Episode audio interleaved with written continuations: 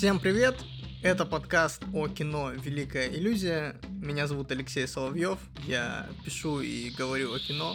И сегодня у меня в гостях Дима Иванов, великий совершенно культовый человек. Культовый в узких кругах. В общем, Дима Иванов, комиксист, человек, который пишет и говорит про комиксы. Вот. И а, сегодня необычный выпуск, точнее обычный, но необычный, потому что именно сегодня я решил запустить аниме-спешл, значит, в подкасте «Великая иллюзия». А, вот. И теперь каждый пятый выпуск подкаста «Великая иллюзия» будет аниме-спешелом. И это грандиозное событие. Во-первых, это десятый юбилейный выпуск подкаста. Во-вторых, это первый аниме-спешл.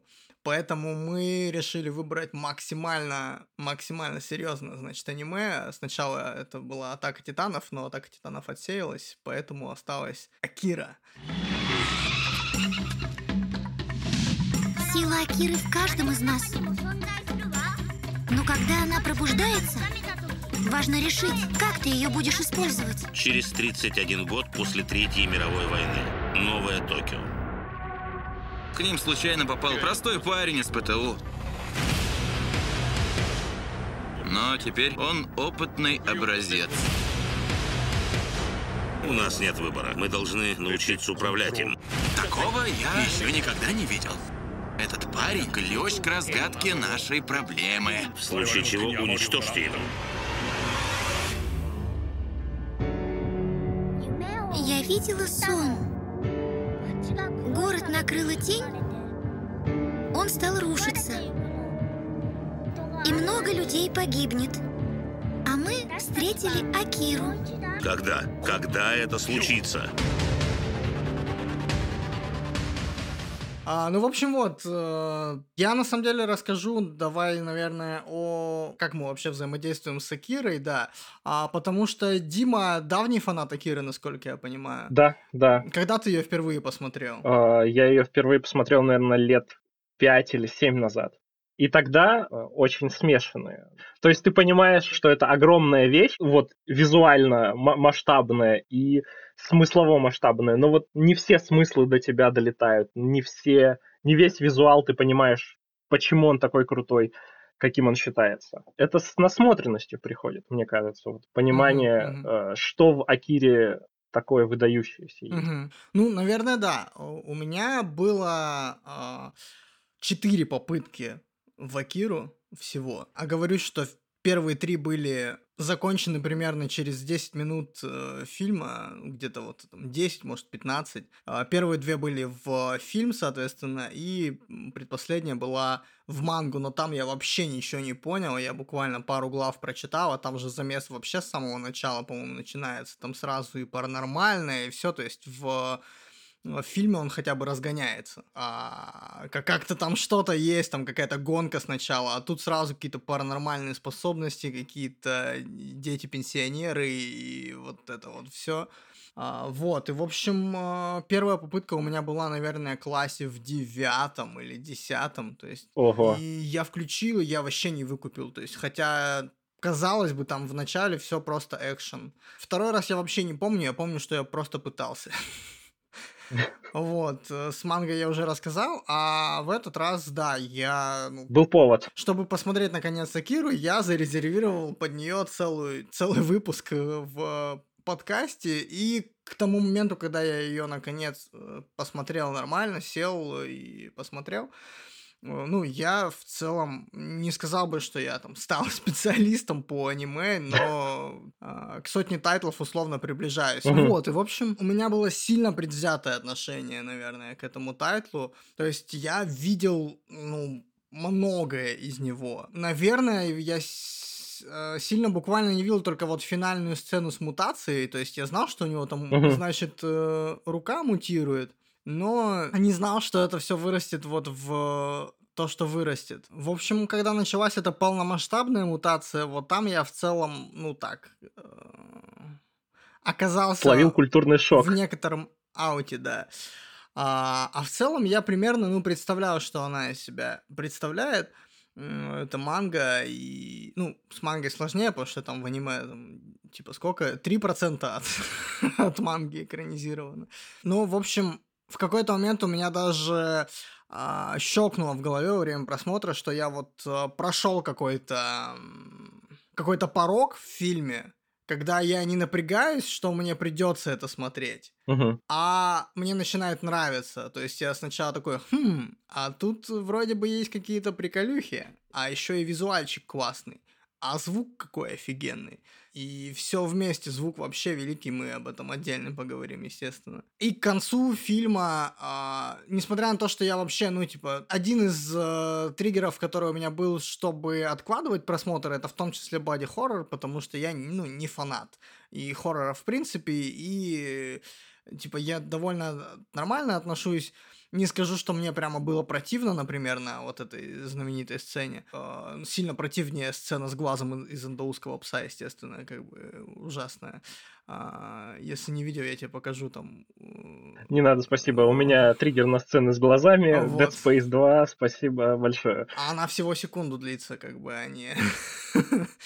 Вот, и, в общем, к концу фильма я такой, типа, а это... Очень хорошая штука. То есть я прямо думал, что мы с тобой будем записывать выпуск и на какой-то такой конфронтации, потому что я знаю, что ты все-таки mm-hmm. фанат, а мне казалось, что мне не понравится, и я буду задавать тебе тупые вопросы, типа там вот, придираться к сюжету, а мне даже придираться к сюжету особо не хочется, несмотря на то, что я знаю, что история, ну, есть сильно расширенная в манге.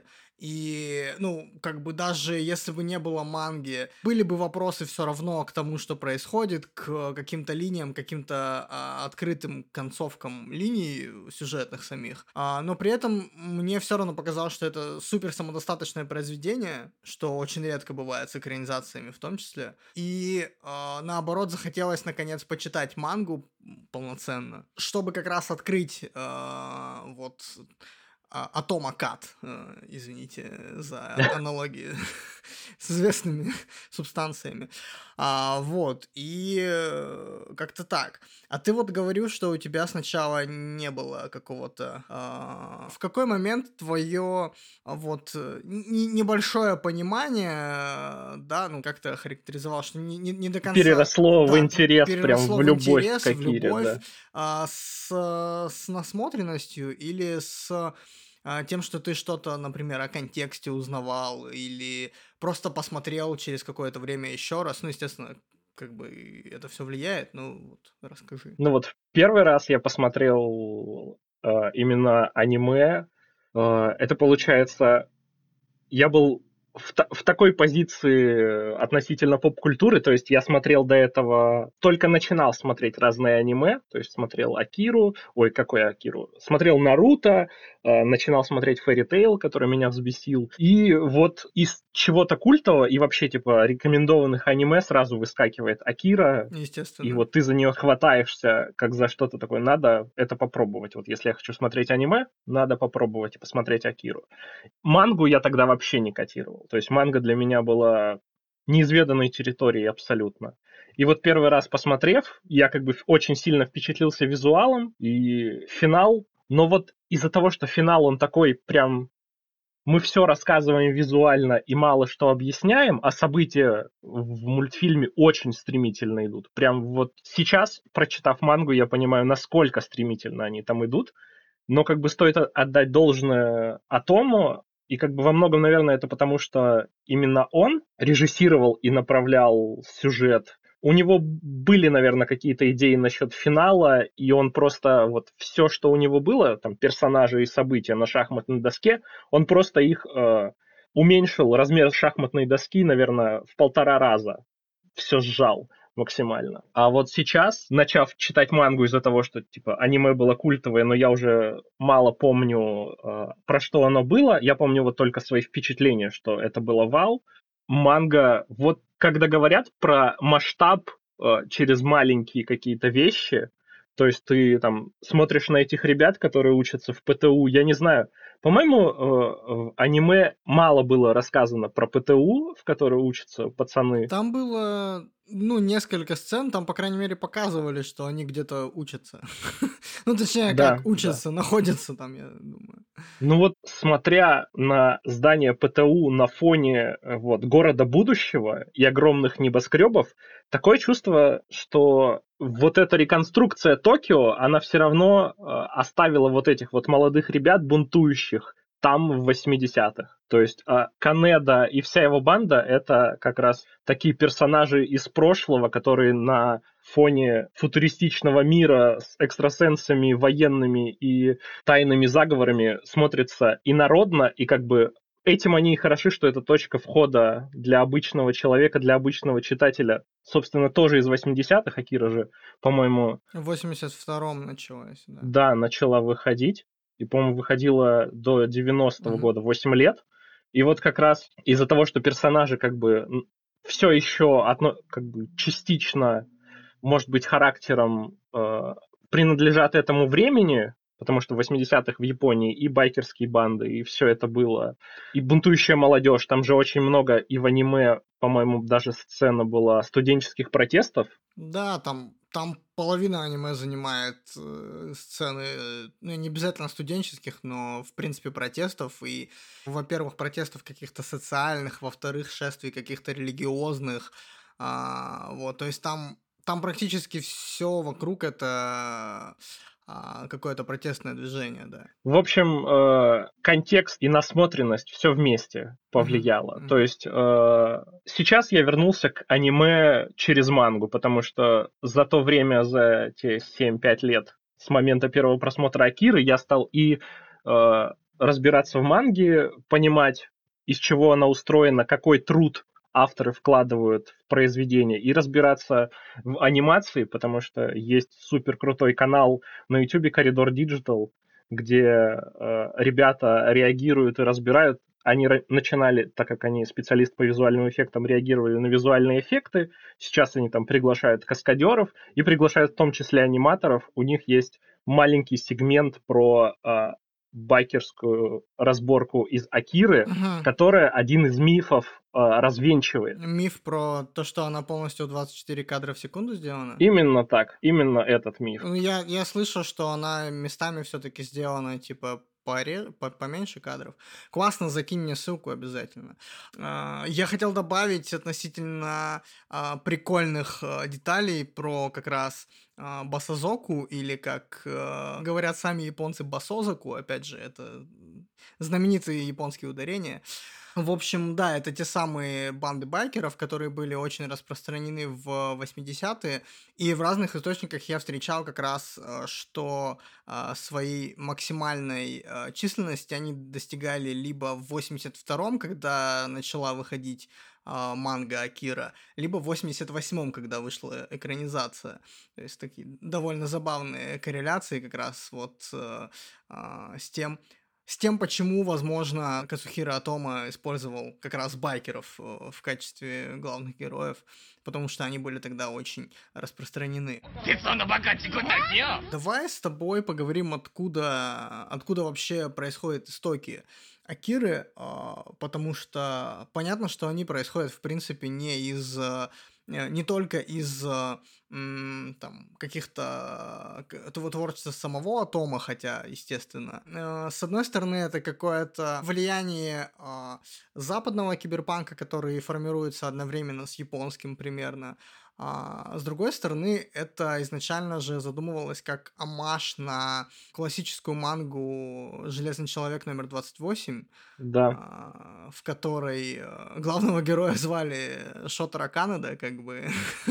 И, в общем, «Железный человек» номер двадцать восемь или «Тэцудзин» что-то там двадцать восемь, это, соответственно, буквально первая манга, которая э, стала прародителем целого большого жанра меха. Э, жанр меха, естественно, всем известен по, ну, как минимум, Евангелиону, э, Гандаму и всему прочему, вот этому, что мы любим. Э, я ради интереса полистал мангу. На русском, я так понимаю, нету даже сканлейтов. Э, mm-hmm. Вот, я полистал ее на английском немножко. И, ну, она прикольная, но тот сегмент, который я нашел, он почти не связан непосредственно с управлением роботами. Там больше Канэда и его старший товарищ, они детективы, и, в общем, они ходят, расследуют, почему какой-то робот откуда-то взял и улетел. А потом я не дочитал до момента, когда прилетает сам Тэцудзин. Вот. А визуально на что манга похожа? А, ну, визуально это, естественно, стиль, заданный Тэдзукой. То есть, ну... Угу. Да-да-да. А, я, я немножко читал а, Атома, ну, Астробоя. А, вот, Тэдзуки пару глав тоже зацепил перед тем, как смотрел аниме или рядом. Вот, это очень похоже и по стилю рисования, и на Тэдзуку, и на Спиди Гонщика. В целом, это тоже одна из вещей, которые просто, ну, формировали канон вот этой манги, а, которую мы все сегодня знаем. Еще немножко про этого, mm-hmm. про Тэцудзина. Там же э, прикол не только в именах, что имена персонажей одни и те же, но и цифра двадцать восемь в Акире сакральное значение имеет. Собственно, двадцать восьмой вот этот ребенок э, Эспер, это сам Акира был. Да, и э, я читал какие-то интервью, где Отомо говорил, что тогда с научной фантастикой было все плохо. Возможно, имелось в виду, что не было какой-то условно взрослой научной фантастики, и, соответственно, она была скорее только для детей. Вот, и, естественно, киберпанк — это, ну, что-то такое более, более объемное и более наполненное таким, типа, грязным нуарным вайбом. Вот, как раз насилием, со всеми прочими вещами, с, с возможностью, про, про, просто даже самой возможностью там, боди-хоррора, например. И э, Отомо в какой-то момент решил, что он будет делать научно-фантастическую мангу, но перед этим он написал другую мангу поменьше. Мне кажется, тут дело именно в том, что самому Отомо нравилось. Он же большой любитель кино, и он впитывал, мне кажется, как раз больше западного кино. То есть это как раз триллеры, нуар и научная фантастика, которая в те времена выходила. То есть и обычно мангакам вот есть классная история. Некоторые русские авторы комиксов мечтают, например, попасть в Японию и запускаться там, потому что там, как бы, будучи комиксистом, можно... Это стабильная работа со стабильной заработной платой.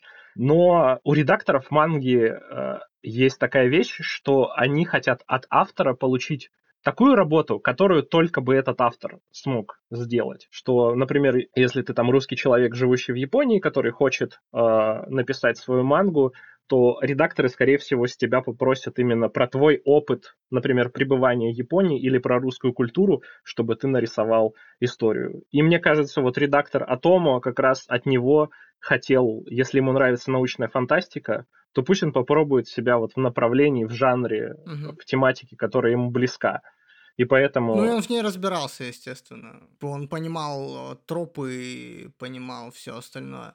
А, да, да. И, в общем, до того, как написать Акиру, а Акира — это буквально типа самая большая работа Отомо, я так полагаю, в манге. Да, да. А, в целом, как мангака, он больше работал над какими-то а, более короткими историями. Мо- многие его а, вещи... А, остались незавершенными, и да, Акира стала его таким опус-магнумом и относительно манги, и в целом, наверное, относительно аниме, несмотря на то, что как аниме-режиссер он более плодотворный, ну, мне, по крайней мере, так кажется. С другой стороны, он тоже половину... полжизни снимает э, сегменты в антологиях. И э, да, он написал э, коротенькую на двести страниц, ну не знаю, сколько это короткая для слушателей подкаста. Для манги это короткая история. Вот, э, относительно короткую историю на двести страниц, которая читается довольно быстро. Э, называется она «Дому». И есть еще какие-то приписки про то, что там, типа, детские Child сны, Dream, что-то да. такое, да. И, в общем, манга Дому заключается, сюжет ее заключается в чем? Есть да, да, дом, Многоквартирный жилой комплекс. Многоквартирный жилой комплекс, да. Несколько домов, в котором на протяжении нескольких лет, но в последнее время чаще, соверша... люди совершают самоубийство. Причем люди не оставляют никаких записок, а совершают самоубийство спонтанно. Никто их э, к этому не побуждает, ну, как кажется на первый взгляд. У них нет никаких предпосылок для этого. Например, в какой-то момент один из важных героев э, э, этого самого манги тоже совершает самоубийство, хотя, ну, никаких предпосылок точно совершенно не было. И э, все оказывается завязано на чем? Есть некий ребенок, который выглядит как дед, и он, значит, он там телекинез, что-то то сё, пятое, десятое, телепатия. И вот он вторгается, значит, в мозг человека, в его голову, в его мысли и заставляет их совершить самоубийство. А, ну, наверное, если они сопротивляются, он может в целом и телекинетически сделать это за них. И в какой-то момент в этот жилой комплекс приезжает девочка, которая в какой-то момент манги совершенно, совершенно неожиданно в манге подходит к деду и говорит: «Ты чё, слышь, пёс?» А, вот. И они начинают, короче, файтиться в какой-то момент времени. Второй том манги, ну как, второй том. Вторая глава. Вторая глава. А, чуть-чуть финал первой главы и вторая глава практически полностью посвящены тому, как они этот многоквартирный жилой комплекс разносят. Вот. И все прочее. А, во-первых, ну, это буквальный предвестник Акиры, потому что у нас есть дети, у нас есть в том числе дети-пенсионеры, а, у нас есть телекинетические способности и а, детализированные массовые разрушения, детализированная бытовая обстановка, а, если мы говорим, да, про визуальный язык. Ну, вообще детализированный визуал, в принципе, как э, с, само, само собой э, разумеющаяся штука для, для Кацухиро Отомо. Вот. Я немножко расскажу про предыдущую работу, про э, Fireball. Да, давай. Э, до Дому э, была еще одна манга Fireball, и она должна быть, была быть сериализованной мангой, то есть это должна была быть большая серия, но, насколько я понял, она не взлетела, и Отому оставили делать ваншот, то есть превратить эту большую историю в маленькую на пятьдесят страниц. И эта история визуально очень интересная с точки зрения того, что Отому постоянно отсылается на классику живописи. Обложка Фаербола — это по факту перерисованный портрет э, со стеклянным шаром Эшера, угу. где он держит вот этот шар, и отражение всей комнаты вот в этом шаре.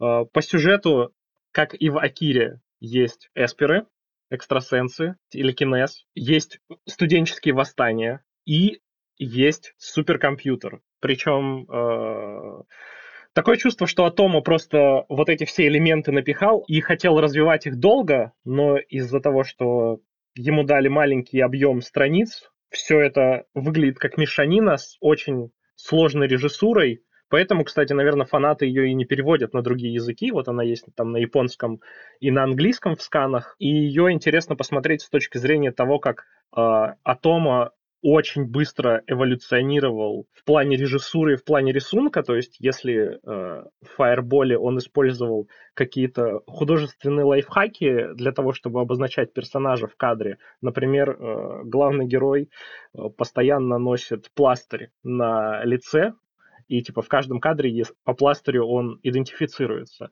Если же там посмотреть на Акиру, э, мангу, и на сцену, где пацанов отчитывают в ПТУ, да, у них вроде бы прически у всех похожие, но повадки какие-то, микродетали того, как они стоят, как они разговаривают. Это идентификация на гораздо э, более высоком уровне персонажа, чем просто вот каждый раз в кадре обозначать его характерной деталью. Ну это, кстати, и в аниме-адаптации тоже сохранилась эта сцена, и да, там довольно понятно. Где всех отчитывают.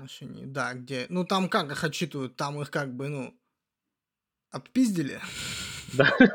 Тренер пришел, да. Вот, еще про, про Fireball. Почему-то всегда хочется называть его Fire Punch'ем, потому что Fire Punch есть довольно популярная манга. Но у Отомо это Fireball. Возможно, поэтому она еще и не взлетела. Название не, это, не, не сразу не хватается в памяти. А вот этот суперкомпьютер, про который я говорил, у него название Атом, mm. собственно, отсылающее как раз к Астробою Тэдзуки. Но из-за такой из поспешной режиссуры он мало запоминается. Хоть я его читал там пару дней назад, да, я из него запомнил именно э, то, что Отомо вот эти рисовальные лайфхаки использует постоянно, чтобы идентифицировать персонажей. И вот суперкомпьютер. О, еще вспомнил одно. Так же, как и в Акире, э, в Fireball'е есть вот это вот финальное превращение главного героя, когда он мутирует, отторгает свое человеческое, свою человеческую часть, если там в Акире он принимает вот эту часть с суперспособностями, мутирует на физическом уровне, то здесь он на физическом уровне как бы впитывает технологии, то есть он становится как бы таким полу, полукиборгом, таким существом. И потом просто после, если после Fireball'а прочитать Дому, как будто абсолютно два разных автора делали. И работа с локацией. Я считаю, локация, вот этот многоквартирный район, вот этот многоквартирный дом, это полноценный главный герой э, истории. Ну, как Нео-Токио, полноценный главный герой, да, в Акире. Он, да, то есть у меня, если честно, возникло относительно архитектуры в аниме, э, ну и в тех кадрах манги, которые я в, большинств... ну, в больших количествах наблюдал во всяких видеоэссе, когда готовился к выпуску, э, у меня первая ассоциация, конечно, произошла с э, Цутому Нихеем, который делал Blame. Вот, э, я прочитал Blame и ничего не понял, э, но...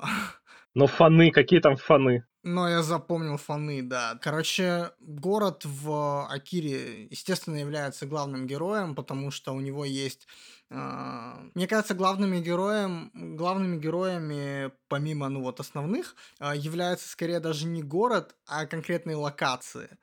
То есть город это все объединяет, город это как полотно какое-то, город это как... Э, сущность, город — это Акира, ну, типа, э, вот. А отдельные герои — это скорее локация, Олимпийский стадион, э, под Олимпийским стадионом отдельная локация, э, старый город, где происходит файт, вот эта военная комната как будто бы из «Доктора Стрэнджлава» э, Кубриковского, где совещаются, значит... Э, дядьки и решают... Где полковник говорит, давайте нам денег, чтобы да, спасти да, город. Да, да, где, в общем, совершаются, совещаются дядьки.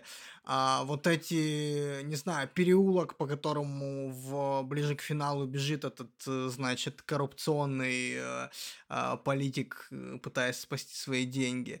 И то, тоже ПТУ. Это все отдельные герои этого произведения. Их отдельно можно, естественно, анализировать э, с точки зрения э, пространства и вот влияния, э, влияния конкретного городского пространства на, жи- на общую жизнь города. Вот так. То есть мизансцену аниме или мизансцену манги э, в каких-то, я не знаю, я не силен в урбанистике, но в каких-то вот урбанистических э, э, изысканиях можно использовать, мне кажется. Но при этом, э, если там вспоминать локации, с которыми взаимодействуют главные герои, то есть не какие-то локации на фоне, как вот небо скребы, то Канэда абсолютно всегда в приземленных локациях действует как главный герой. То есть это ПТУ, это лужа, там вот этот обводный канал, где погоня. Да, да, вот это вот там. Там же еще целая, целый сектор. Боль, больницу я забыл. Да. Вот эта детская комната ужасная совершенно. Мне кажется, что нужно воспринимать этот фильм скорее, м- скорее как универсальный язык, не, э- не обращаясь к чему-то японскому, ну, кроме, наверное, э- культурного кода относительно бомбардировки Хиросимы и Нагасаки, естественно, потому что с этого фильм начинается, этим фильм в том числе заканчивается, то есть он, этот взрыв он обрамляет. Но, с другой стороны, как бы в... аниме — это технически даже не атомный взрыв, это взрыв какой-то другой, другого порядка. Понятно, что он отсылает нас к понятным событиям. Да, потому что это все-таки до сих пор рефлексия. Да, естественно, это до сих пор рефлексия. А просто я в этом отношении согласен с некоторыми исследователями, которые пишут, что аниме — это наиболее а, мультикультурный медиум. То есть он... Несмотря на то, что берет э, свои истоки в Японии, но этот медиум намного проще ложится на культурный контекст общемировой, чем, например, кино игровое японское, или немецкое игровое кино, или еще какое-то. Вообще анимация намного более в этом отношении универсальна, а, да. пластична. Как в принципе она пластична относительно визуального языка. В общем, ты можешь наслаждаться как бы Акирой, произведением без привязки к историческому контексту, к культурному контексту, как и любым хорошим произведением. Если как бы в основе хороший сюжет, события, которые происходят с героями, увлекают тебя, неважно в каком контексте они происходят, но если тебя заинтересует этот контекст, то ты начнешь понимать чуточку больше, возможно, еще какие-то дополнительные произведения для себя откроешь. Вот, вот через Акиру мы вышли там на Дому, угу. на Тэцудзина, И... На, на Тэцу Железного Человека, как бы, это тоже в, в один год вышедший с э, Акирой фильм, э, игровой фильм «Синъя Цукамото», это тоже э, боди-хоррор про человека, который стал роботом? Превращается в Железного Человека. Стал... Я, не смо... Я не смотрел, mm-hmm. но это типа суперкультовое кино. А, вот, но из-за боди-хоррора составляющей я пока его откладываю. Блин, типа, мне я, кажется... Я, знаю, я, я видел кадры, я видел кадры, и это типа, ну типа, с... выглядит как суперкультовое кино. Он чер- черно-белый, у него из лица, по-моему, что-то, да, вырастает. Блин, когда я искал, я фамилию Канэда хотел найти. Uh, uh-huh. Я наткнулся, собственно, на скриншоты uh, из этого фильма. Я подумал, жесть, типа фанатская экранизация Акиры или что это? Но это оказался полноценный фильм. А, причем Цукамото сам, по-моему, ну, он проводит параллели постфактум, но говорит, что он особо не вдохновлялся Акирой, хотя, ну, естественно, выходить она начала до того, как он начал, собственно, делать э, фильм, вот, потому что фильм, по-моему, тоже в восемьдесят восьмом году вышел вот, параллельно, и главного героя там тоже зовут Тэцу, э, вот. Ну, естественно, это... По-моему, Тэцу это желе... Ну, что-то с металлом связано, вот, само слово в японском языке, uh-huh. вот, я могу ошибаться, но вот отсюда происходят, собственно, говорящие имена, как у Гоголя. Вот, но по большей части мне интересно Акира как универсальное кино не с точки зрения м- контекстов и культуры, да, а с точки зрения прочтения... фильма, ну вот, интерпретации фильма зрителям, потому что мне кажется, что Акира — это один из немногих фильмов, которые я смотрел, и которые буквально э, поддаются множественной интерпретации. То есть обычно, когда я смотрю кино, естественно, я могу развить одну ветку, другую ветку, да, интерпретации для себя. То есть э, э, это, этот фильм... Типа, можно интерпретировать совершенно разными способами, и м- те сцены, которые у тебя остаются, во-первых, у каждого, наверное, остаются какие-то конкретные сцены, то есть, естественно, там есть э, некоторое количество, ну, типа, суперкультовых сцен, финал... Э, погоня э, на байках. Там, погоня на байках, да, э, там вот эти мишки плюшевые и вс- все прочее, да. Но для кого-то найдутся сцены, конкретно запомнившиеся именно им, то есть какие-нибудь маленькие. Вот, кому-то, кому-то это наслоится потом на мангу, например. И в этом отношении, мне кажется, просто, что фильм, его такая исключительная черта для меня в том, что он не то чтобы дает мне возможность, да, интерпретировать, ну, любое произведение дает мне такую возможность, а он меня буквально, он, он буквально не оставляет другого варианта не интерпретировать это кино. Вот. И не пытаться интерпретировать его разными способами. Не пытаться искать в нем отсылки и отсылки на него после. Учитывая, какой э, офигенное анимешное, я считаю, слово «импакт» э, как бы был на Акире, которая, вообще-то говоря, ну, провалилась в прокате, потому что стоила денег безумных каких-то. Но тот уровень воздействия, который она оказала, то есть, ну, ты наверняка видел этот знаменитый видос про, про там, двадцать пять лет э, отсылок на сцену и на, на вот это торможение Канэды. Там как бы вплоть до руки прочь от кинокружка, как бы, ну, то есть. Вот, и ее продолжают. Это, во-первых, культовое кино. Это культовое кино, и это можно проследить э, во многом по огромному количеству фанатского контента. Естественно, Акиру подробно исследуют э, академические исследователи, да, э, но в основном в рамках... Наверное, пайплайна производства, да, э, того, как она была сделана, нет? Нет, нет, ее исследуют, то есть, допустим, вот в монографии Сьюзен Нейпер, там довольно много уделено как раз э, тому, как исследуется в аниме тело, например, э, э, в том числе в Акире. Акиру она, например, анализирует в паре с э, Ранмой. Хотя, казалось бы... Э, меня поразило то количество фанатского контента аналитического, который существует в интернете, причем на русском его немного. На русском есть статьи, они довольно обширные, довольно прикольные, но в основном все текстовые. Про Акиру подробно, по-моему, было только у Димы Кунгурова в... эссе про то, как аниме создало и убило киберпанк. Конечно, мы его тоже приложим куда-нибудь. Но на английском языке это просто какое-то невероятное количество. Когда я подумал, что я нашел все эссе, которые есть, я, я сознательно не трогал, ну, какие-то обзоры, какие-то небольшие вот эти вот все штуки. То есть я смотрел там вот, что, что похоже на видеоэссе, даже маленькое, большое. Их очень много. Когда я посмотрел все, что я уже думал, что я нашел, естественно, интернет понял мой запрос. И сегодня, я уже вчера такой, ну, я все посмотрел, я готов. Я вчера вечером захожу что-то посмотреть по другой теме. Мне уже в предложке еще два видеоэссе про Акиру хороших, которые я еще посмотрел тоже. Минут на сорок, наверное. Ну, они в среднем все по двадцать минут, но есть часовое, которое... Mm-hmm. Единственное эссе, которое я не посмотрел, оно часовое, оно во многом потому, что половину э, хронометража там занимает сначала описание, подробное описание сюжета фильма, потом подробное описание сюжета манги, а потом уже анализ. Mm-hmm. Вот. Естественно, как бы мангу я не хотел себе спойлерить, потому что я хочу ее нормально почитать. Вот, а потом, может быть, я, конечно, вернусь. Ну, и я не, не супер знаток английского все-таки. И кучу-кучу-кучу всего делают, и в основном делают фанаты. Ой, Канэда! Наверное, чаще всего э, про Акиру говорят о том, что она новаторская, и манга, там, и аниме, фильм новаторский. По части продакшена, по части визуальных каких-то придумок, а по части того, что это единственный мультфильм, или почти единственный мультфильм, полностью снятый в двадцать четыре кадра в секунду, по части того, что а, звук был предзаписан, и музыка была написана до того, как начали полномасштабно рисовать фильм, и голоса были записаны, и новые технологии были использованы вплоть до... По липсинку, и да. По липсинку, и по компьютерной графике.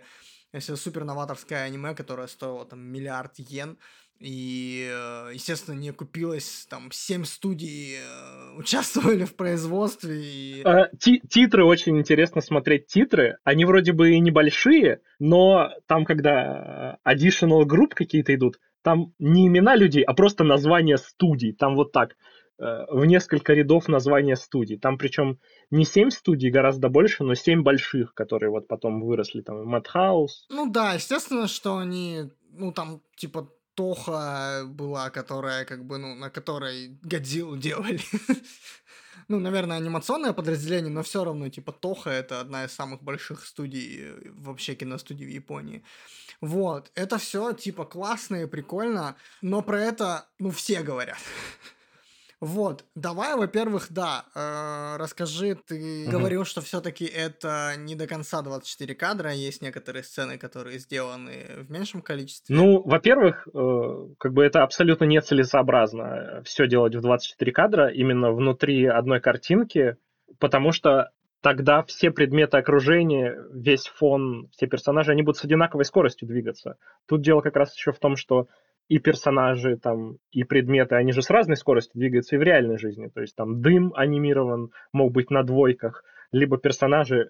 Там же еще очень много сцен, особенно в боевых сценах, на той же э, драке с мотоциклами, в слоумо сделанные. Где... Там больше кадров. Да.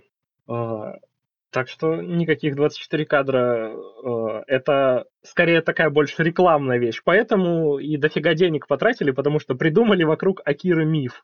Там же на самом деле бюджет, по-моему, самого производства был сопоставим с той же Навсекай, то есть обычный для полнометражного анимационного кино. А очень много бюджета было потрачено на именно на рекламную кампанию. Возможно, те же продюсеры и создали миф вокруг Акиры, того, что это вот двадцать четыре кадра, баснословный бюджет, невозможный на тот момент и невозможный сейчас, но в бюджет очень легко поверить, если посмотреть год, в который был создан фильм, потому что это как раз времена большого экономического пузыря японского, когда, мне кажется, вот просто, если у тебя какая-то суперкрутая идея, тебя закидают деньгами и делай, что хочешь. При том, что Отомо вообще не размышлял в категориях экранизации изначально, насколько я знаю, к нему пришли да. и предложили сделать экранизацию. Но это, естественно, конечно, не умаляет э, вообще качество работы, которая проделана. А, но, допустим, сам Отомо какое-то время назад, и особенно после того, как фильм вышел, он был им недоволен, особенно учитывая, что последние, последние сцены были сделаны не так качественно из-за там, проблем с аутсорсом, проблем тоже с финансами и всего прочего. И потом, кажется, ему понравилось это чуть больше, а сейчас он вообще работает над сериальной экранизацией, чтобы все-таки охватить, я так понимаю, всю мангу и все а, сюжетные линии более конкретно раскрыть. Ну, это произведение всей его жизни, мне кажется, оно вот до того момента, пока Кацухиро Отомо не перестанет дышать, оно его не отпустит. Настолько Акира большая в плане идей. Ну, и бу- это буквально, да, буквально самая большая его манга, и он, она до сих пор как бы является его лицом. Не Кацухиро Отомо является лицом Акиры, а Акира является лицом Кацухиро да. Отомо, как бы. А, ну, это, в принципе, наверное, с большими произведениями и с магнум-опусами больших мангак или комиксистов, или режиссеров а, это ну, сопоставляется в той или иной степени, потому что, ну, а, то есть там, если мы возьмем Хирому Аракава, которая сделала «Стального алхимика», то есть, ну, она сделала после этого еще не одну мангу. Но, но все знают «Стального алхимика». Все знают «Стального алхимика», да. То есть, и я, допустим, как фанат «Стального алхимика», хотел бы почитать ее еще и посмотреть экранизации других ее произведений, но это все равно куда-то туда откладывается. Сразу вспомнилась такая мысль, что как раз так же, как у Тэдзуки, то, что его стиль и его видение повлияло и на анимацию японскую, и на мангу в том числе, что как бы целая плеяда авторов, которые рисовали в стиле Тэдзуки вот, в те же времена, что и он. То же самое случилось э, и с Акирой, которая стала дико популярной. Мне очень интересно, но мне кажется, она еще на уровне манги в Японии стала прям культовой, что в восьмидесятых, в девяностых так же вот как с Марвелом в девяностых, когда все рисовали гипертрофированно, э, да, там супернакачанных персонажей, в Японии все рисовали как Отомо, большинство, по крайней мере. То есть если посмотреть э, какую-то типичную мангу из девяностых, того же «Паразита» взять, очень похоже на то, как рисует Отомо в плане дизайна персонажей. Это вот э, по факту Акира — это лицо манги восьмидесятых, девяностых. Ну, наверное, да. Наверное, да. Если с аниме там, ну, такого уровня было просто, ну, практически невозможно достичь, а, а если и возможно, то нужно было быть, ну, типа, Кацухиро Отомо. Или существовать в экономическом пузыре. Как бы да, с, с, с адаптацией довольно сложно спорить просто по части м, технологического аспекта, вот. Но а, на чем я хотел бы остановиться подробнее, это на звуке и на музыке в этом фильме, потому что музыка и звук в этом фильме как раз довольно репрезентативны относительно мультикультурности произведения, потому что а, здесь использован а, в аниме про высокотехнологичное будущее использована музыка любительского музыкального коллектива, которая использует за свою основу фолк-мотивы. И это еще один из слоев, который, раскапывая, можно смотреть, о, о, как раз вот ты говорил про то, что они все равно как будто бы живут все еще в восьмидесятых, хотя это две тысячи девятнадцатый. Вот это вот замороженное время для обычных людей, да, то есть За то время, что а, прошло с а, Третьей мировой войны, вызванные там Акирой или чем бы то ни было, это тоже предмет споров, естественно. Что же это был за взрыв в начале фильма?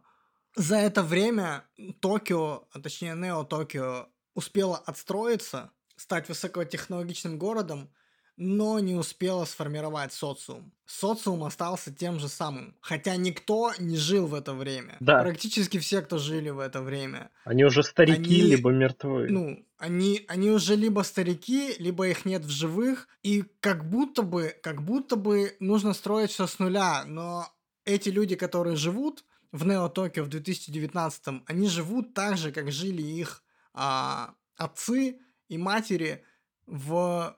восьмидесятом, восемьдесят восьмом, любом другом, шестидесятом, шестьдесят четвёртом, когда была Олимпиада предыдущая в Токио. Именно это как будто бы и отражается в том числе в музыке, которая была записана до того, как начали рисовать, опять же, повторюсь, сам фильм. Вот, и в том числе опираясь на это. Оно точно так же синтезирует вот это что-то низкое, да, ни, условно говоря, низкую культуру, культуру не, не прошлого, потому что культура прошлого, ну, наверняка была какая-то богатая, скорее низкую культуру и высокую культуру, но в смысле футуристичную, в смысле культуру будущего. И это какой-то супер, э, супер микс из э, совершенно разных вообще культурных слоев.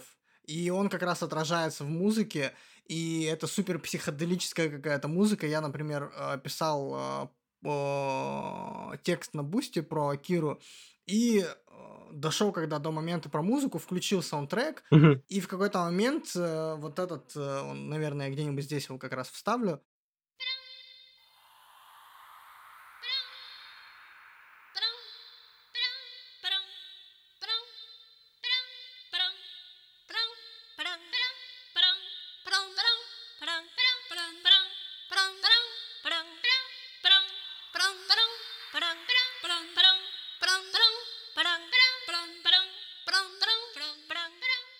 кусок, когда а, у Тецу жесткие приходы, когда он борется с этими а, детьми, значит, которые прячутся за огромные плюшевые игрушки.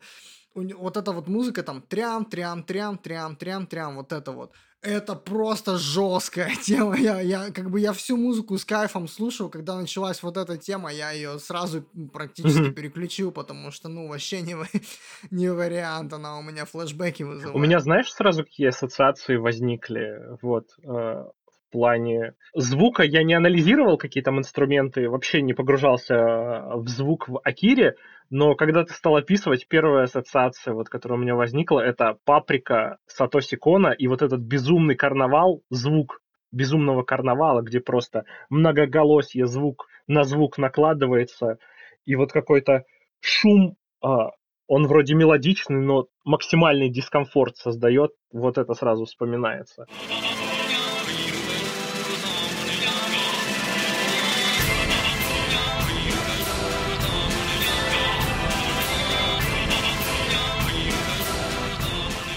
Я сделаю вид, что я смотрел «Паприку». К да, ты не смотрел «Паприку».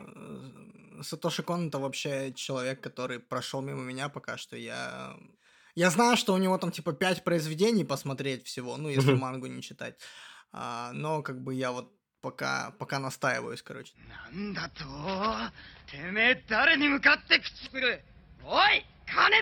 В общем, да, это такая, это такая была супер безумная смесь э, всего, и вот, мне кажется, звук наиболее показателен здесь э, с точки зрения, э, в том числе, воспри... ну, типа, того, как ты воспринимаешь фильм. То есть это один из, э, один из, наверное, немногих фильмов для меня. Я вот э, очень странным образом, я сильно больше воспринимаю визуально, да, я практически никогда не запоминаю музыку в фильме. Mm-hmm. Ну вот какие тебе фильмы есть... запомнились по звуку? Я вот сейчас тоже э, пытаюсь вспомнить что-то из такого. То есть, ну, из, так, из такого, что я вспомню, ну, это типа «Бумер». Так.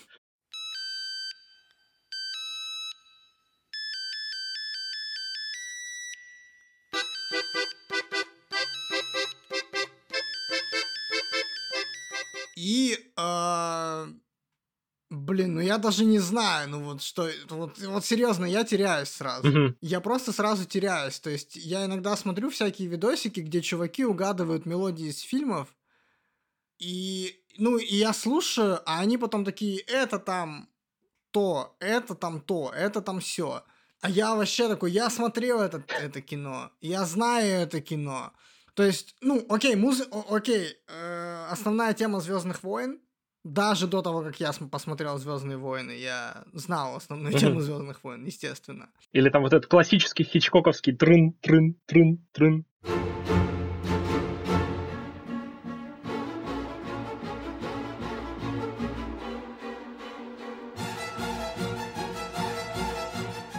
Ну, окей, да, «Психа» из Хичко... Хичкок, да, да, «Психа». «Психа» тоже. Вот, наверное, кстати, очень хорошо, что ты вспомнил «Психа», потому что это прямую ассоциацию я сейчас простроил между а, вот этой музыкой из «Психа», mm-hmm. волнующей вот этой, и вот именно а, темой про трям-трям-трям вот этой из «Акиры», ужасающей совершенно. Я сейчас вспомнил «двенадцать обезьян» Терри Гиллиама. Смотрел? Нет, я не смотрел. Там есть сцена в психушке, где Брэд Питт скачет по койкам, и там такая тоже максимально напрягающая мелодия, такая туру, ту-туру, ту-ту-туру. Я тебе скину фрагмент, что ты вставил.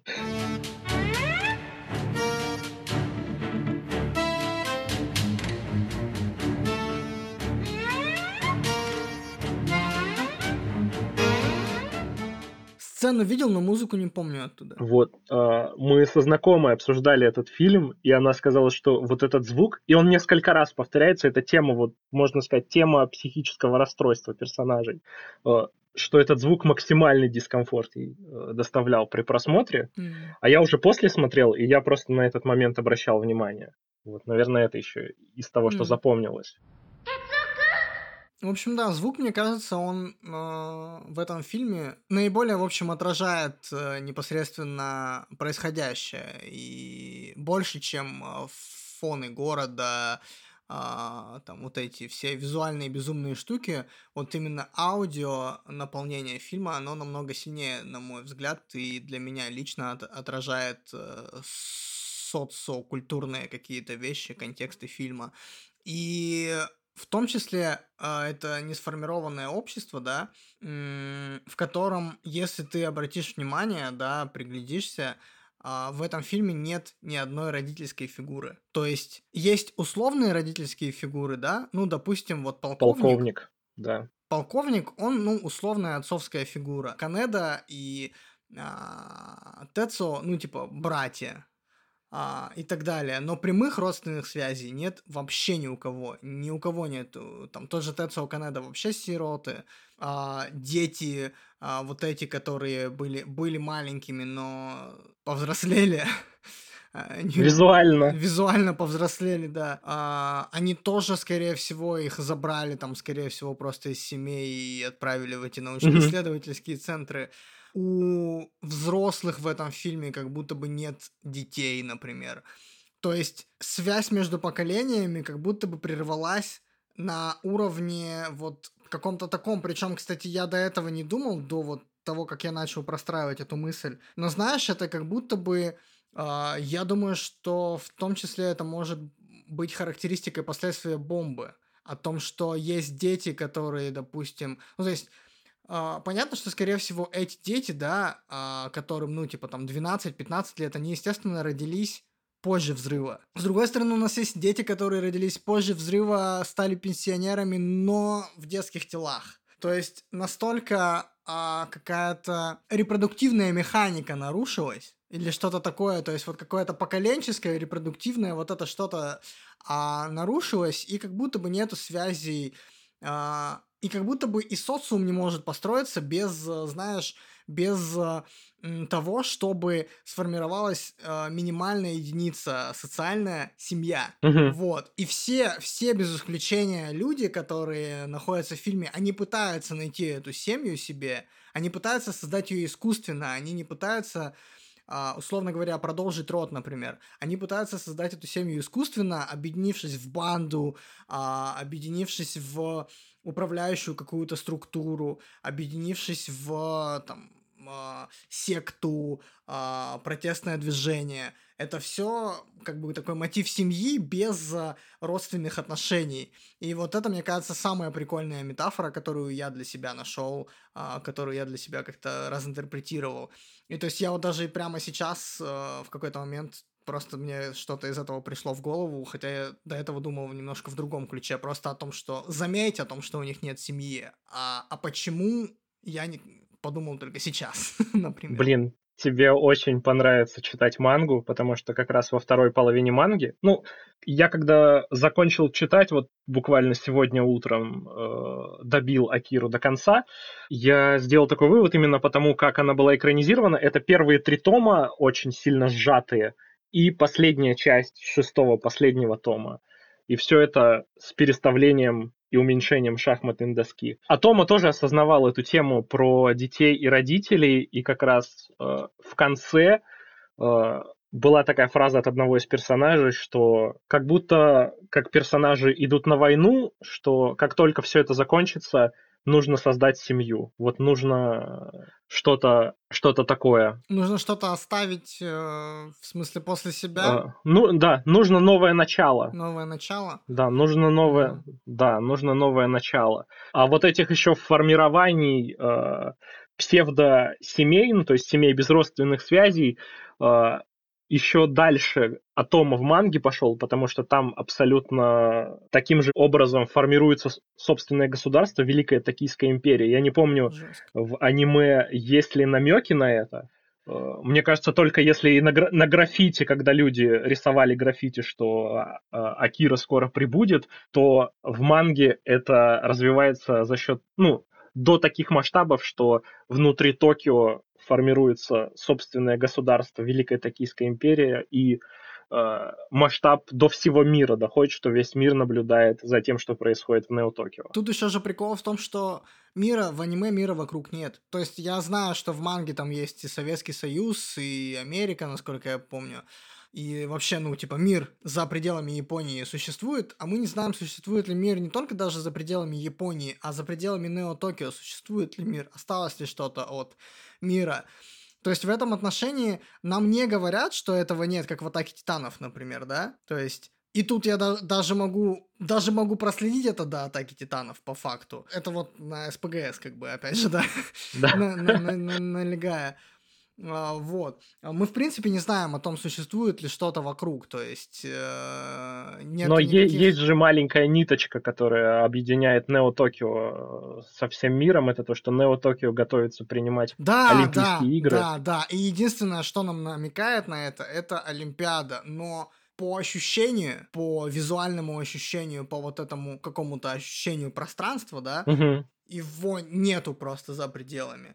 И Олимпиада выглядит каким-то анахронизмом совершенно, как будто бы, как будто бы они помнят о том, что что-то такое было, знаешь, как будто бы это... Э, самообман как будто массовый. Бы это коллективное бессознательное, да. да, как будто бы это коллективное бессознательное самообман.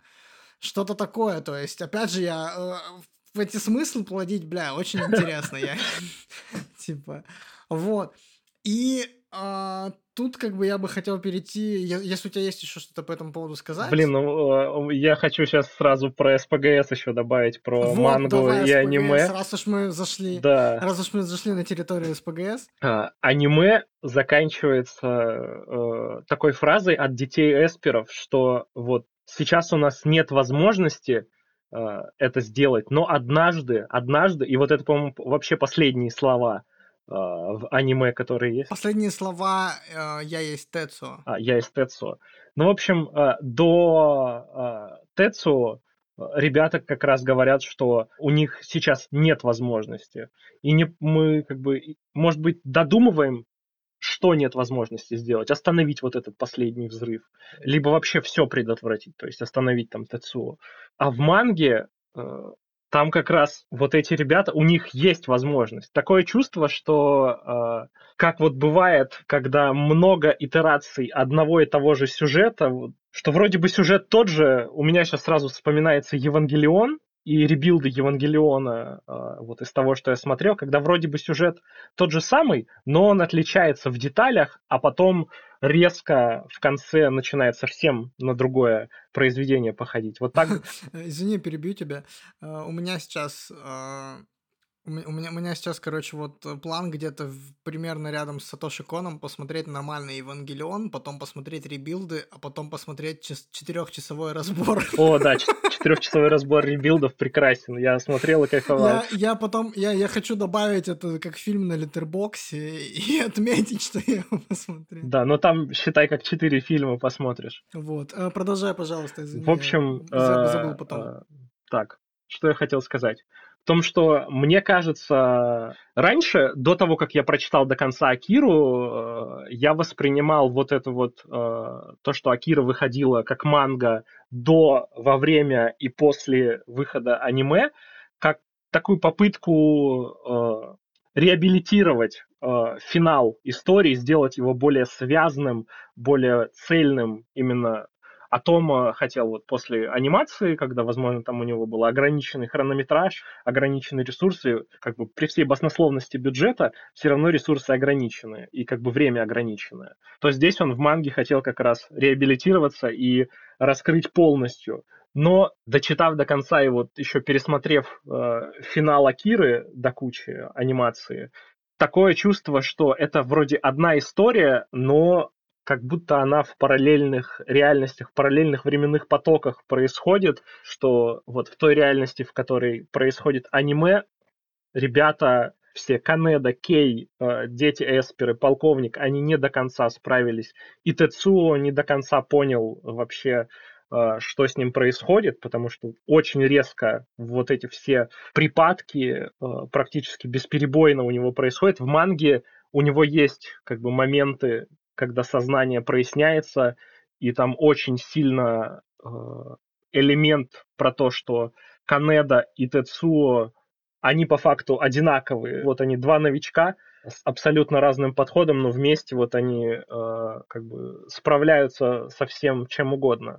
Ну и в манге это гораздо жестче. Там целый сегмент э, флешбеков, где показывают детство Канэды и Тецуо. Короче, э, мне кажется, идеальный порядок просмотра — это э, не хронологический, то есть вначале ты читаешь там условно первые три тома манги, потом смотришь аниме, потом последние три тома. Мне кажется, вначале стоит посмотреть мангу, ой, посмотреть аниме вначале стоит, потому что это самостоятельное произведение с самостоятельной мыслью, э, как мне кажется. И потом почитать мангу.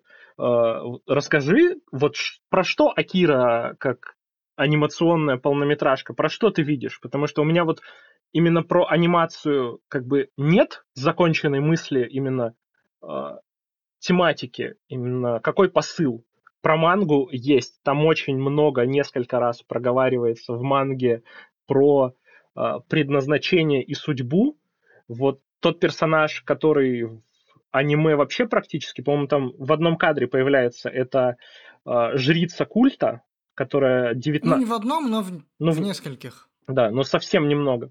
Вот, девятнадцатая, в общем. Она девятнадцатая среди вот этих детей, среди экспериментов. Как раз э, вот она говорит про судьбу, про то, что хаос всегда возвращается к порядку, э, и про назначение, и по факту она направляет и Тецу, и Канэду, и Кей к своим вот этим аркам развития. Угу. Потому что э, в манге, вот, по-моему, в аниме у Кей чисто такая э, роль поддержки. Ну, по большей части я бы так сказал, да. То есть ее используют дети, вот эта девочка, которая предсказывает будущее, она ее использует как аватар, но это такой, это угу. экшен-момент больше. Вот в манге э, развили эту линию, и Кей в финале полноценный участник событий, и во многом от нее зависит э, исход положительный или отрицательный вот этой борьбы, дуэли Тецуо против Канэды. Mm-hmm. Mm-hmm. Так что для меня манга — это вот э, про судьбу и про то, что из хаоса все равно мир возвращается в порядок. что бы ни случилось. Вот люди, как бы, они такие существа, что они постараются вернуть все к порядку. Угу. Ну, интересно, потому что из фильма я бы такого умозаключения для себя лично не сделал. А, мне в этом отношении, кажется, я не читал, да, мангу нормально. Кажется, что я очень правильно сначала посмотрел фильм, потому что, во-первых, осилив его и в какой-то момент, э, пройдя вот этот этап принятия, э, восхитившись, да, этим фильмом, э, у меня появился [S2] Угу. [S1] Заряд на то, чтобы почитать мангу. Потому что если бы я сел просто читать мангу, скорее всего, я бы ее не дочитал. Ну, типа, сейчас, возможно, и дочитал бы, но у меня было бы меньше мотивации узнать, раскрыть эту историю по-другому, да, как раз. Но две тысячи страниц — это две тысячи страниц, да. Да, то есть, как бы, допустим, потому что я тоже, не, даже не читая мангу, воспринял это, ну, зная, то есть, контекст о том, что манга там даже закончилась только после того, как уже вышел фильм. Я все равно это и воспринимаю как параллельные произведения, как разные версии истории, и именно Отомо как конструктора параллельных историй э, на одном материале, то есть, и каких-то, то есть, то есть мне кажется, uh-huh. что его основная заслуга, несмотря на то, что он сильно критикуется за это часто фанатами, да, то есть практически везде, где я искал материалы, были комменты про то, что фильм шляпа, потому что, ну, там от манги манга ничего круче, даже практически да. не осталось, манга супер клёвая, а вот фильм, типа, хрень полная из-за этого. Мне кажется, что Отомо вот именно очень верно, выверенно сделал всю редакторскую работу, при том, что он заново буквально нарисовал же, он же нарисовал раскадровку и выбросил из нее ненужное. Да. Вот. И эту раскадровку можно посмотреть, она супер точная, и как раз это то, о чем ты говорил. Раскадровка же все равно намного более условная вещь. Вот. Но как раз э, то, о чем ты говорил э, по поводу определяющих персонажей черт, по которым он узнается, вот в раскадровке это очень хорошо заметно. А говоря о том, что для меня, да, вот это значит сам аниме-фильм, я, наверное, его интерпретирую в, с двух сторон как раз. Это то последние две вещи, которые я бы хотел с тобой обсудить. Во-первых, ну, это, естественно, фильм о взрослении, о подростковом возрасте, о пубертатном периоде, и о подростковом бунте. О подростковом бунте, естественно. Но по большей части м- здесь я провожу, да, параллель больше с... М- то есть для меня важна а, в этом отношении сцена мутации, а, потому что она очень... Ну, четко для меня лично, я ее читаю как сцену именно полового созревания. Посмотрев эту сцену, я впервые задумался о том, что, ну, я, да, когда рос, допустим, да, и когда я, условно говоря, из мальчика стал подростком, я впервые после «Акиры» задумался о том, какое это серьезное потрясение для восприятия, когда ты, ну, типа, когда у тебя начинается половое созревание. Именно так я, короче, читаю вот эту финальную сцену с мутацией. То есть, как будто бы... Ну вот, один из слоев фильма — это как раз супергипертрофированная, гиперполизированная метафора э, полового созревания буквально. Блин, у меня сразу это почему-то... Как один из этапов э, это конфронтация там с... Э, я не знаю, как это правильно описать, короче, с фигурой, которая выше тебя, с авторитетом, вот, он же uh-huh. с, начинается с того, что он, типа, Канэде говорит, я делаю, что хочу. Ну, он пытается завести байк Канэда, у него не получается, вот, есть, да, интерпретация о том, что байк Канэда — это символ его, а, символ ненависти Тецуо, которая в нем копилась, то есть он как бы его кент, друг, брат и все такое, но... он соперник все равно, он считает, что он его подавляет, да, то есть. А немножко вернувшись к этому самому, к мутации, к сцене, договорю еще, что да, опять же, многие интерпретируют ее как, допустим, вот Сьюзен Нейпер, она как раз ее интерпретирует как сочетание, то есть то, то во что превращается Тецуо. Ну, во-первых, это эмбрион, то есть э, как раз э, плод, э, ну как раз плод, вот, собственно, то, чего не хватает в фильме, единственный единственное продолжение жизни в этом фильме — это как раз мутирующий Тэцу, мутирующий в огромного эмбриона. И она же там, допустим, находит вот в этом существе половые признаки и женские, и мужские, то есть как будто бы а, вот именно то, чего не хватало никогда а, Тэцу, допустим, да, ни материнской фигуры, ни отцовской фигуры у него не было, он пытается благодаря своим а, возросшим способностям идентифицировать, компенсировать, компенсировать да, и, и в итоге это складывается как раз в огромного, ну, типа, младенца. Вот, то есть это какая-то так, такая тоже прикольная история. А ты говорил, я сбился чуть-чуть с того, что ты говорил. Начинается все с оспаривания авторитета, то есть взросление подростка, переход от одного периода к другому. Вот.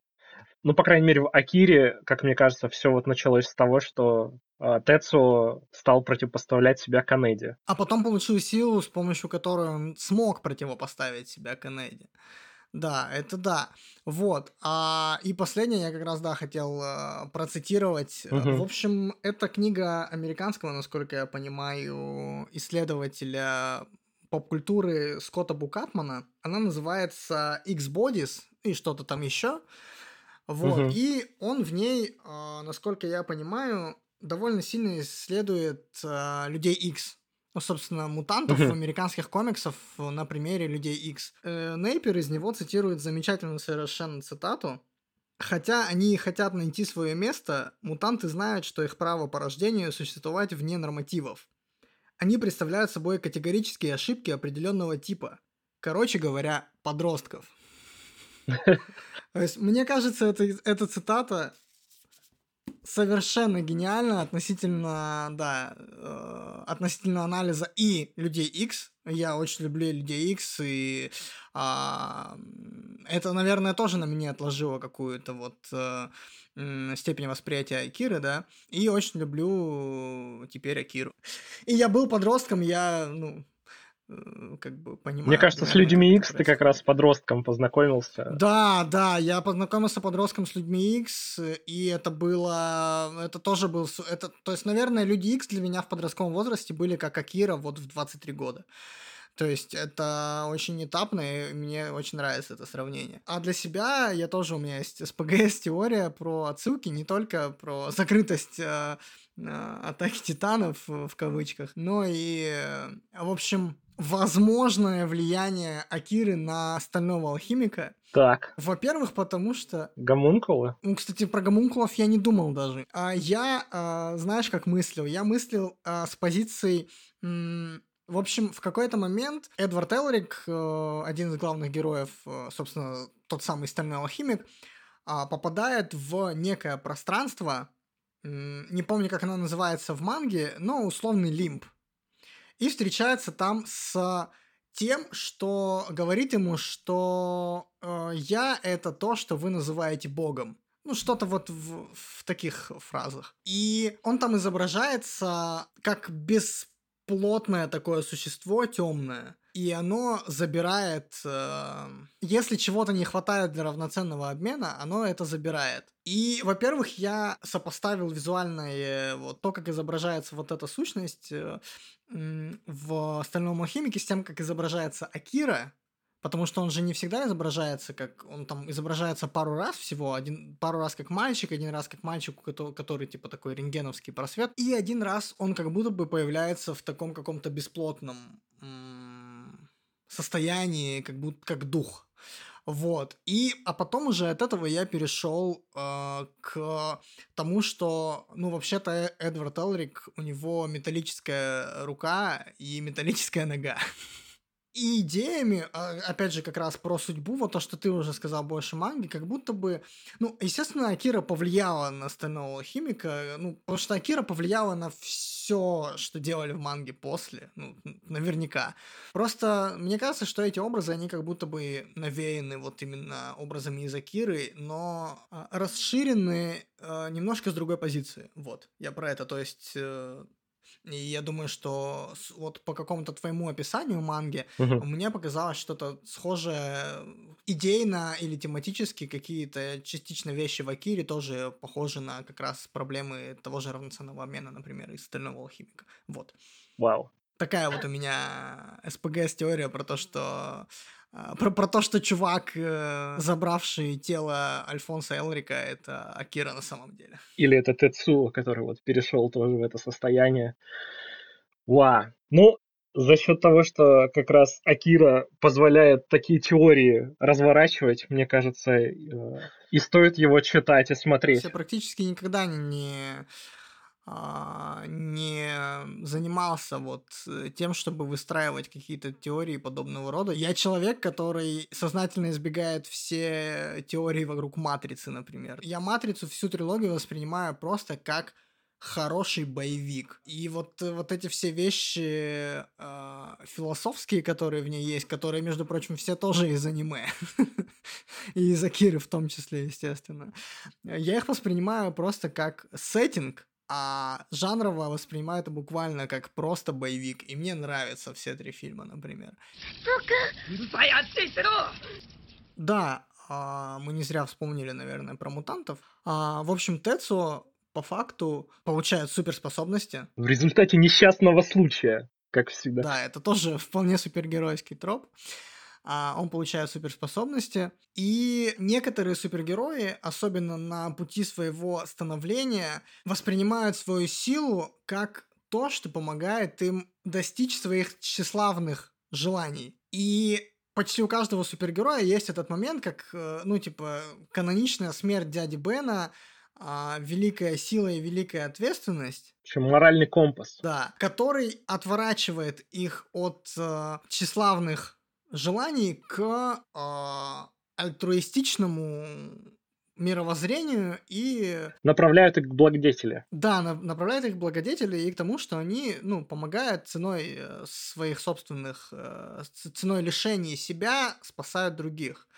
А Тецу — это как будто бы самый показательный пример того, как тщеславные желания, зреющие долго-долго-долго, э, по факту это появление не супергероя, хотя он главный герой, по факту это появление суперзлодея. А мне кажется, что Акира в этом отношении просто очень серьезный шаг на пути к деконструкции супергероики. К тому, что в итоге стало там неуязвимым, к тому, что в итоге стало Ванпанчманом, пацанами. Да, ну то есть я сейчас опять же перечисляю самые известные тайтлы, ну, они хорошие. И Акира как будто бы это такая серьезная ступенька в, а, в деконструкции супергероики. Акира, во-первых, нам показывает того человека, который мог бы стать героем и стал символом, что самое важное. Буквально это Магнето. Ну, то есть, если проводить еще одну параллель с... Даже что-то визуально есть. Да, даже, во-первых, что-то есть визуально, во-вторых, ну, железо, естественно, металл. Uh, точно так же вокруг него собирают... То есть изначально культ был вокруг Акиры, но по факту Тецу становится новым Акирой и идут уже за ним. Самая, ну, естественно, самая понятная деталь в этом отношении — это, естественно, красный плащ. То есть он же, он сам себя мнит богом и супергероем одновременно, как будто бы. Супергерой — это мифологема. Это то, что берет э, свой исток и свою, э, свою структуру из э, мифологии и конструирует ее в современном нам обществе. Здесь он од- одновременно он понимает, что он стал фактически богом для этих людей и репрезентирует себя плащом вот этим, как супергероя. Супергерои, естественно, это порождение уже массовой культуры, да, уже двадцатого века и, естественно, повлиявшее на Тома. И проблема здесь в том, что он, во-первых, поддается своим желаниям, поддается своим порокам, поддается тому, что в нем копилось буквально годами все это время, что он знаком с Канэдой. Но его сила настолько быстро прогрессирует, что он просто не успевает осознать это и проиграть, понять, что он не настолько силен, как хотелось бы, понять, что цели достигаются другими методами, не теми, какими он смог их теперь достигать. он настолько быстро эволюционирует, что в какой-то момент он сам э, офигевает от себя, когда он э, просто телепортируется и такой, что, как, я и так, что ли, могу? И вот после этого момента он уже выходит на фронтовое столкновение с всей военной техникой, которая есть в городе, и, и надевает свой плащ. Да, короче, Тэцу без дяди Бена совсем охренел. А вот видишь, видишь, нету родственных связей. У многих супергероев их э, моральный компас ориентируется на родственную связь. А тут э, единственный компас, который у него был, это такой же сломанный человек, как он, это Канэда. Который постепенно ломал его незаметно для самого себя и для Тэцуо. Блин, еще э, с Магнето параллели. Магнето же тоже организовал государство для мутантов, а Тэцуо государство для, вот, для, как это сказать, непригодных к обычному социуму людей. Что там же вот... Великую Токийскую империю обычно составляли как раз бандиты, которых Тэцуо подкупил едой и параллельно их еще и э, отравлял. Он хотел себе армию эсперов создать, и он таблетки подмешивал в еду. Тебя о- очень сильно Акиру впечатлил, да, судя да. по тому, что ты рассказываешь. Я сам охуел. Это, это очень круто, да, да. У меня, возможно, вот типа по, по прошествии времени э- эмоции чуть-чуть поубавились, но меня именно вдохновляет то, чего Отомо добился за такой короткий срок. Uh-huh, uh-huh, uh-huh. Для, для большой манги, как бы вот восемь лет это нормальное время, которое она выходит, но именно по количеству работ. То есть, вот этот вот Fireball, неудачный, который, знаешь, мы набиваем руку и в стиле рисования, и в сторителлинге, в режиссуре. Потом Дому, который, вот знаешь, типа мог быть one-hit-wonder просто. Повезло, что, может, ему посоветовали там сеттинг, вот, в котором ты живешь, сделать вот этот многоквартирный дом. И триллер вообще благодатная почва для каких-то задумок. Но вот он стал развивать идею из Фаербола про эсперов. У него в Дому просто еще как будто бы даже по какому-то почерку, с которым это сделано, видно, что он внутри этой идеи, ну, находится как-то вот... То есть он с ней связан, она его по-настоящему трогает. Вот. Угу. Поэтому, поэтому и Акира получает... То есть он, когда начинает развивать, ему дают типа большую возможность на большую серию, где он может развернуться. И даже в полнометражном Акире больше событий, чем в Дому. Ну, то есть Дому это типа получасовой спешл по факту. Ну, если мы на аниме типа будем это все переносить, это там получасовой спешл, ну, может быть, две, две серии, да, вот. И то одна серия — это просто махач. Телевизионный час можно сделать. Да, ну, вот. с, с, типа ТВ-спешл, как у Слэм Данка, вот у меня сейчас второй, мне нужно посмотреть, там сорок минут. Вот сорок минут — это вот идеальный mm-hmm. вот, хронометраж для Дома был бы. Вот. Было бы, конечно, классно посмотреть, потому что дед там великолепный. Вот. Но видно, что он живет с этим, а, вот оно, оно в сердечке у него, вот эти вот все вещи, которые он туда вносит. И поэтому она получается такая, то есть... Блин, я сейчас вспомнил еще один миф э, вокруг Акиры. Ну вот давай им, им вот и закончим. Там... Вот классно будет, да, я думаю. Да, те, кто смотрели Акиру, вот только анимацию и там... Э...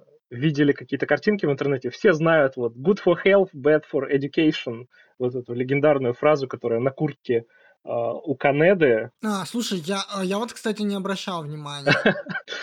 В общем, good for health, bad for education, которая пошла в народ, не в аниме, не в манге ее нет, это один единственный промо-арт из какого-то журнала был, где у Канэды на куртке вот пилюля нарисована. Mm-hmm. И эта фраза, и она пошла в народ. Вообще никак это не, не связано. Видимо, поэтому я и не, не идентифицирую, mm-hmm. потому что, ну, я не видел. I am Tetsuo. Что ж, Дима, да, спасибо, что пришел сегодня, было очень классно. Я... Это взаимно, да. Я тут разросся СПГ с теориями. Это был первый аниме-спешл подкаста о кино «Великая иллюзия». Мы продолжим разговор об Акире обязательно в телеграм-канале подкаста, где, я думаю, что едва ли не неделю я посвящу постам со всякими разными ссылками на всякие приколы про Акиру. Это будет очень классно, сделаем очень крутой ресерч, и Дима нам еще докинет ссылок. А, поэтому, да, подписывайтесь на подкаст там, где вы его слушаете, оставляйте отзывы там, где вы его слушаете. А, еще подпишитесь на телеграм-канал Димы, а, ссылки все я оставлю в описании. И также поддержать канал можно на Бусти, где появляются тексты, ранний доступ к подкастам и а, иногда лекции и всякие прочие приколюхи. И вообще, можете просто куда-нибудь закинуть сердечко, и это будет классно.